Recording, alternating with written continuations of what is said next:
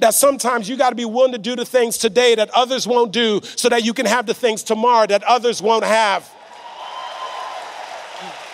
That's Andy Henriquez. And this is the Depression Detox Show.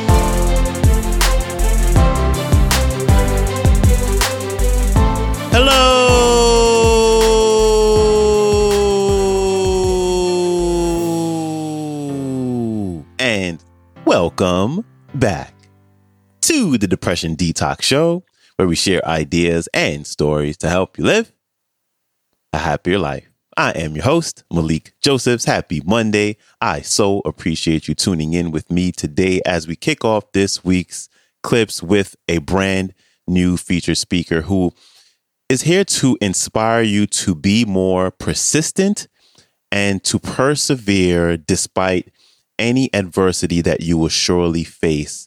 And to illustrate this point, he's going to share a motivating story of how his mom kept her dream alive. Here's Andy Henriquez. Enjoy. The name of my book is called Show Up for Your Life. The legendary motivational speaker Les Brown actually wrote the foreword to my book. You guys know that guy? But you know, the person who inspired the book was actually my mom. My mom came to the United States from the poorest country in the Western Hemisphere. She came from Haiti with less than $150 to her name. And one of her first jobs was down in Miami, Florida. My mom was working in the hotels as a maid. She would make up the beds. That's why, till this day, as I travel around the world and I stay at different hotels, I always leave a generous tip, Team National, because at one point, that was my mother making up those hotel beds.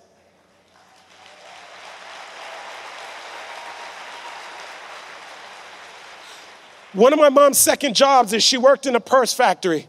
It was a factory with no air condition. My mom stood on her feet for eight hours a day. And as the purses came down the assembly line, she reversed the purses and prepared them for stitching. It was a job that a lot of people didn't want. But here's what I realized that my mom understood that sometimes you got to be willing to do the things today that others won't do so that you can have the things tomorrow that others won't have.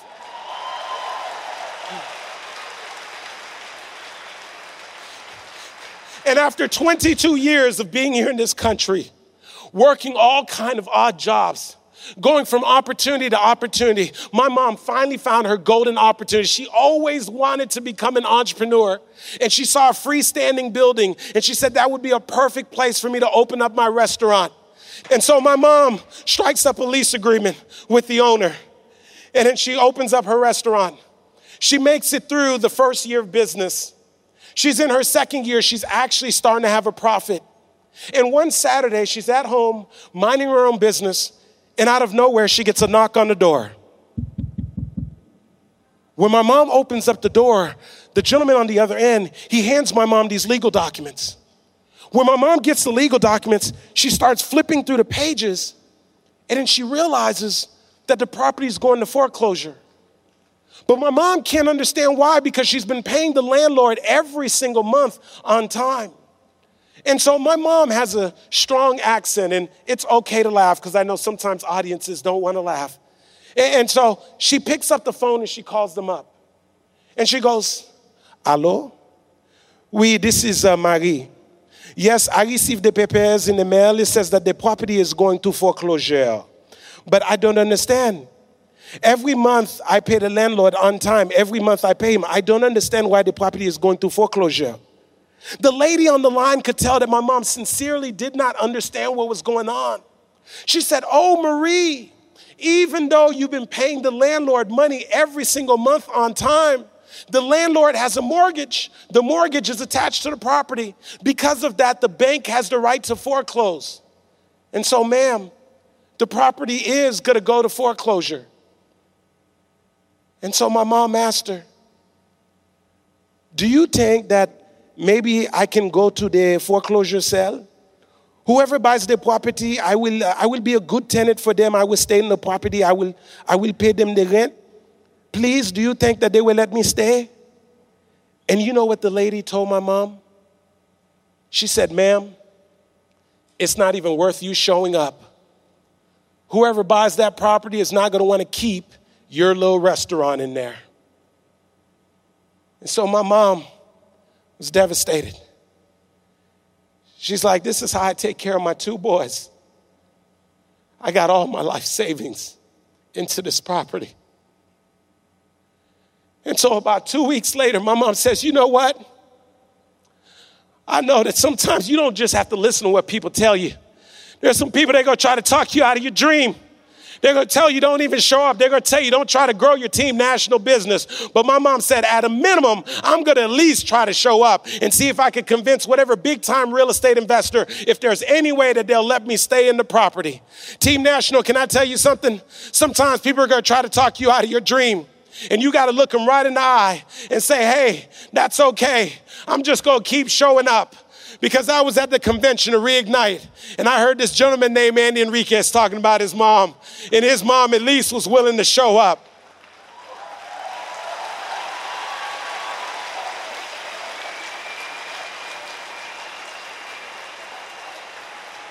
And so, two weeks later, my mom shows up to the foreclosure sale.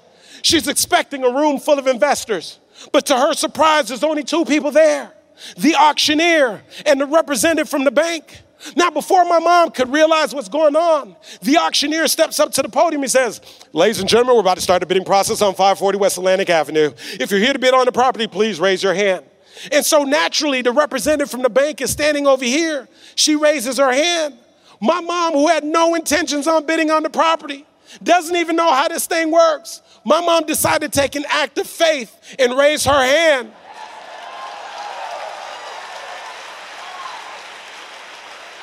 Martin Luther King said that faith is taking the first step, even when you can't see the entire staircase.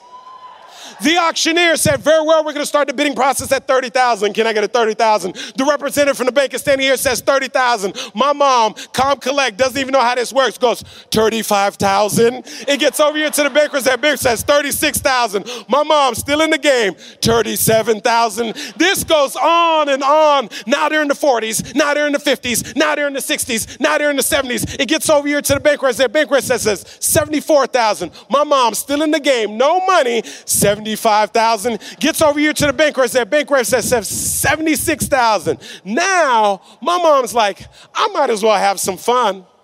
I don't have any money anyway. We must be playing with some monopoly money. And so my mom, attitude and all, my mom goes, 76,500. But this time something happens. The representative from the bank is standing here with a clip pad. She picks up the clip pad and she says nothing. The auctioneer's got to keep the process going. He goes 76,500 going once, no answer. He goes 76,500 going twice, no answer. He goes 76,500 sold to who? My mom, the woman who had no intentions on bidding on the property. And so my mom is excited she won the bid. And then she's like, wait a second, I actually have to have the money. And so they told her, You got 30 days to come up with the money. And so my mom would go home and do something that so many of you have been instructed to do.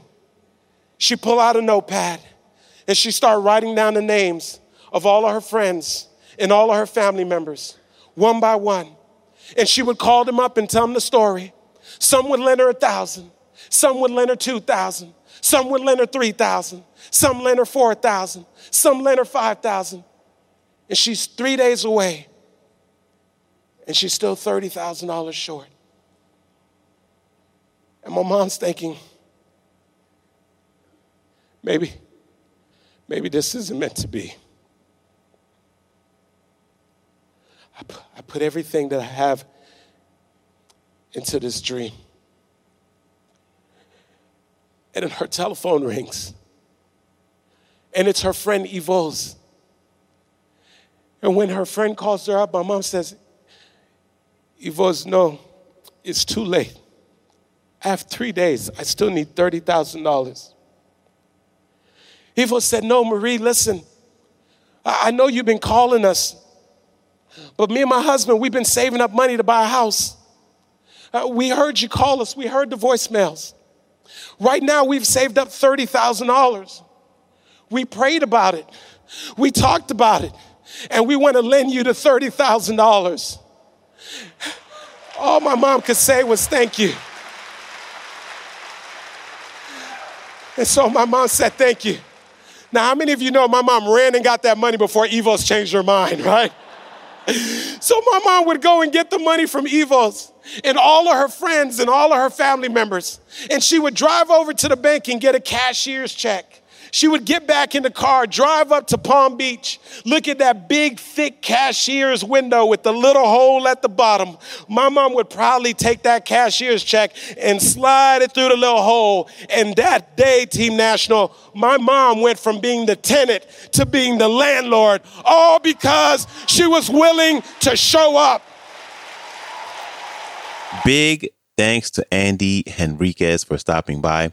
I got this clip from YouTube. It is entitled The Power of Storytelling Keynote Speaker Andy Henriquez GoalCast Full Speech. And if you'd like to connect with him, you can go to his website, andyhenriquez.com. His Instagram is Show Up for Your Life. And his latest book is entitled Show Up for Your Life Seven Principles to Living an Extraordinary life. And when you get a chance, please follow the show, share it, or leave a rating and review on Apple Podcast and Spotify Podcast. I appreciate you for it. And that is a wrap for me.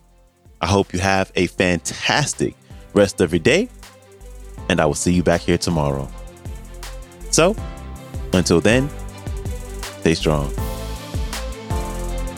Later.